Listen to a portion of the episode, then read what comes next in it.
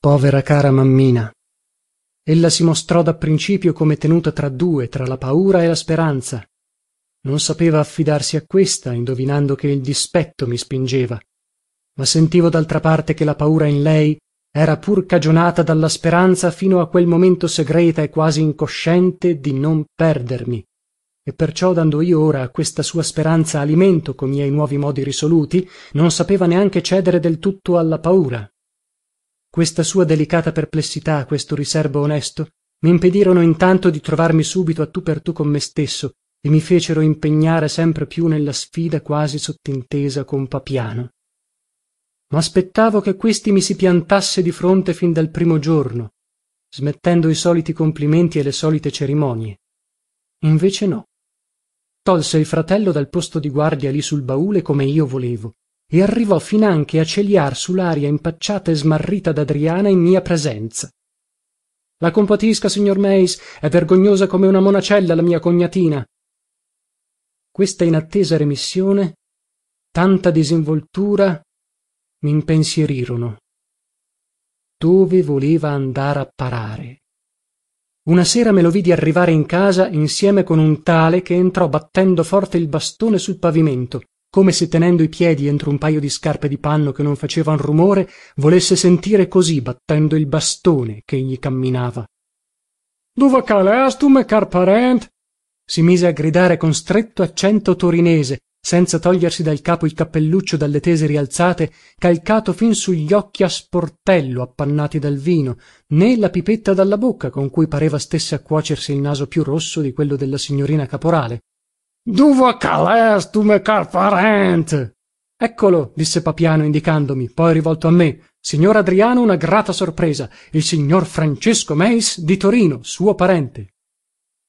Mio parente esclamai trasecolando. Quegli chiuse gli occhi alzò come un orso una zampa e la tenne un tratto sospesa aspettando che io gliela stringessi.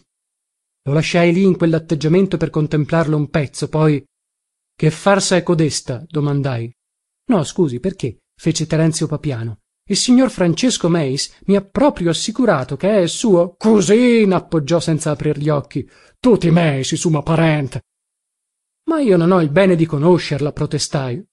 Oh ma custa ch'ale bela esclamò colui. L'è proprio per lon che mi zun venu e truvé meis di torino?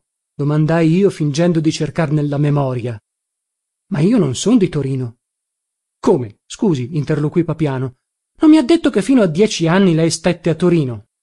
Ma sì riprese quegli allora seccato che si mettesse in dubbio una cosa per lui certissima. Così così questo signore qua come si chiama? Terenzio papiano a servirla.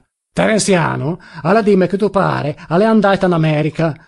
Cosa che vuol lun a vuol di che ti zes fiul di barbantuni che le andait in tal'america e noi insomma così ma se mio padre si chiamava paolo. Antuni paolo paolo paolo vuol saperlo meglio di me.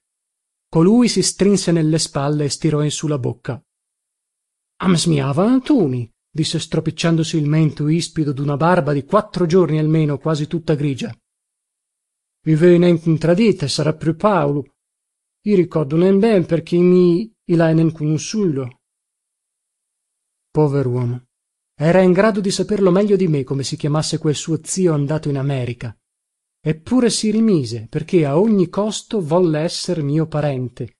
Mi disse che suo padre il quale si chiamava francesco come lui ed era fratello di antonio cioè di paolo mio padre era andato via da torino quand'egli era ancor masnà di sette anni e che povero impiegato aveva vissuto sempre lontano dalla famiglia un po qua un po là sapeva poco dunque dei parenti sia paterni sia materni. Tuttavia era certo certissimo d'esser mio cugino. Ma il nonno almeno il nonno lo aveva conosciuto volli domandarglielo. Ebbene sì lo aveva conosciuto non ricordava con precisione se a pavia o a piacenza. Ah sì proprio conosciuto e com'era? Era non se ne ricordava lui frank nen ah sun passà trant'anni non pareva affatto in mala fede pareva piuttosto uno sciagurato che avesse affogato la propria anima nel vino per non sentir troppo il peso della noja e della miseria. Chinava il capo con gli occhi chiusi approvando tutto ciò ch'io dicevo per pigliarmelo a godere. Son sicuro che se gli avessi detto che da bambini noi eravamo cresciuti insieme e che parecchie volte io gli avevo strappato i capelli egli avrebbe approvato allo stesso modo non dovevo mettere in dubbio soltanto una cosa che noi cioè fossimo cugini. Su questo non poteva transigere. Era ormai stabilito ci sera fissato e dunque basta. A un certo punto però guardando papiano e vedendolo gongolante mi passò la voglia di scherzare. Licenziai quel poveruomo mezzo ubriaco salutandolo caro parente! E domandai a papiano con gli occhi fissi negli occhi per fargli intendere bene che non ero pane pe suoi denti i dica adesso dovè andato a scovare quel bel tomo. Scusi tanto signor adriano premise quellimbroglione a cui non posso fare a meno di riconoscere una grande genialità. Mi accorgo di non essere stato felice. Ma lei è felicissimo sempre esclamai io. No intendo di non averle fatto piacere ma creda pure che è stata una combinazione. Ecco qua son dovuto andare questa mattina allagenzia delle imposte per conto del marchese mio principale. Mentrero là ho sentito chiamar forte signor meis signor meis! I volto subito credendo che vi sia anche lei per qualche affare chi sa avesse dico bisogno di me sempre pronto a servirla. Ma che? Chiamavano questo bel tomo come lei ha detto giustamente. E allora così per curiosità mi avvicinai e gli domandai se si chiamasse proprio meis e di che paese fosse poiché io avevo lonore e il piacere dospitare in casa un signor meis. Ecco comè andata lui mi ha assicurato che lei doveva esser suo parente ed è voluto venire a conoscerla. Allagenzia delle imposte. Sissignore è impiegato là. Ajuto agente dovevo crederci? Volli accertarmene. Ed era vero sì. Ma era vero del pari che papiano insospettito mentre io volevo prenderlo di fronte là per contrastare nel presente a suoi segreti armeggii mi sfuggiva mi sfuggiva per ricercare invece nel mio passato e assaltarmi così quasi alle spalle.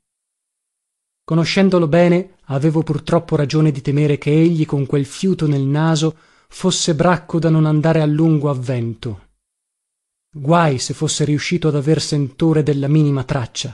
Lavrebbe certo seguitata fino al molino della stìa figurarsi dunque il mio spavento quando ivi a pochi giorni mentre me ne stavo in camera a leggere mi giunse dal corridojo come dallaltro mondo una voce una voce ancor viva nella mia memoria. Agradesio dio antes che me la son levata de sobre. Lo spagnuolo quel mio spagnoletto barbuto e atticciato di montecarlo colui che voleva giocar con me e col quale mero bisticciato a nizza ah perdio ecco la traccia era riuscito a scoprirla papiano.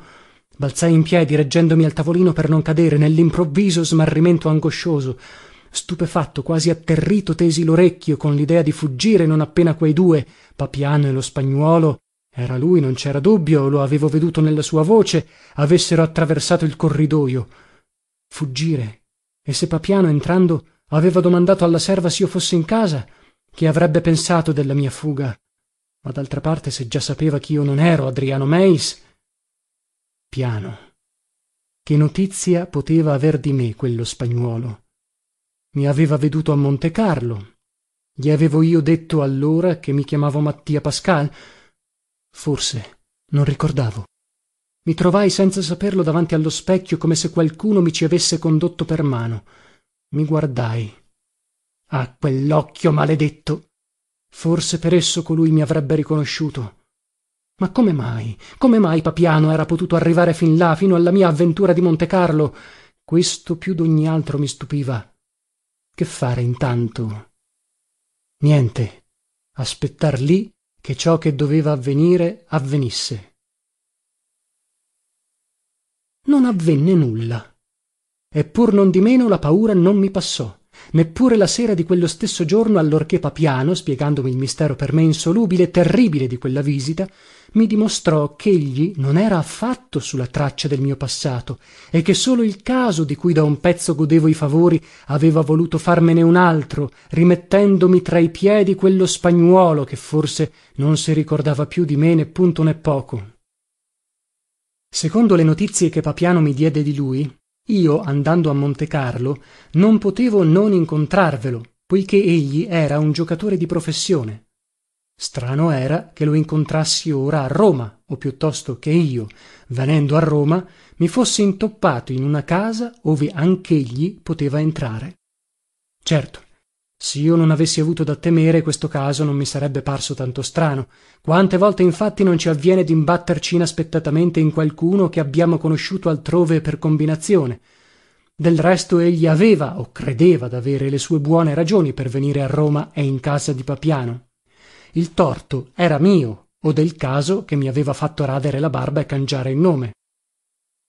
Circa ventanni addietro il marchese giglio dauletta di cui papiano era il segretario aveva sposato l'unica sua figliuola a don antonio pantogada addetto all'ambasciata di spagna presso la santa sede.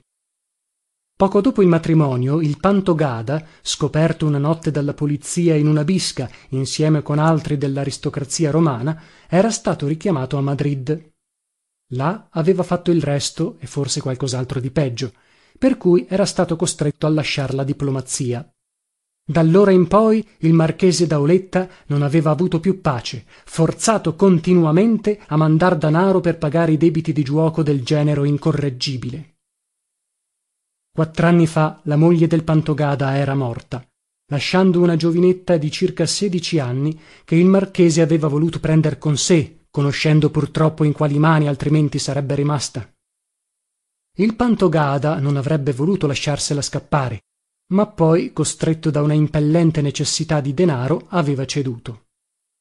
Ora egli minacciava senza requie il suocero di riprendersi la figlia e quel giorno appunto era venuto a roma con questo intento per scroccare cioè altro danaro al povero marchese sapendo bene che questi non avrebbe mai e poi mai abbandonato nelle mani di lui la sua cara nipote pepita. Aveva parole di fuoco lui papiano per bollare questo indegno ricatto del pantogada ed era veramente sincera quella sua collera generosa. E mentre egli parlava io non potevo fare a meno di ammirare il privilegiato congegno della sua coscienza che pur potendo indignarsi così realmente delle altrui nequizie gli permetteva poi di farne delle simili o quasi tranquillissimamente a danno di quel buon uomo del paleari suo suocero. Intanto il marchese giglio quella volta voleva tener duro ne seguiva che il pantogada sarebbe rimasto a roma parecchio tempo e sarebbe certo venuto a trovare in casa terenzio papiano col quale doveva intendersi a meraviglia. Un incontro dunque fra me e quello spagnuolo sarebbe stato forse inevitabile da un giorno all'altro. Che fare? Non potendo con altri mi consigliai di nuovo con lo specchio in quella lastra limmagine del fu mattia pascal venendo a galla come dal fondo della gora con quellocchio che solamente mera rimasto di lui mi parlò così.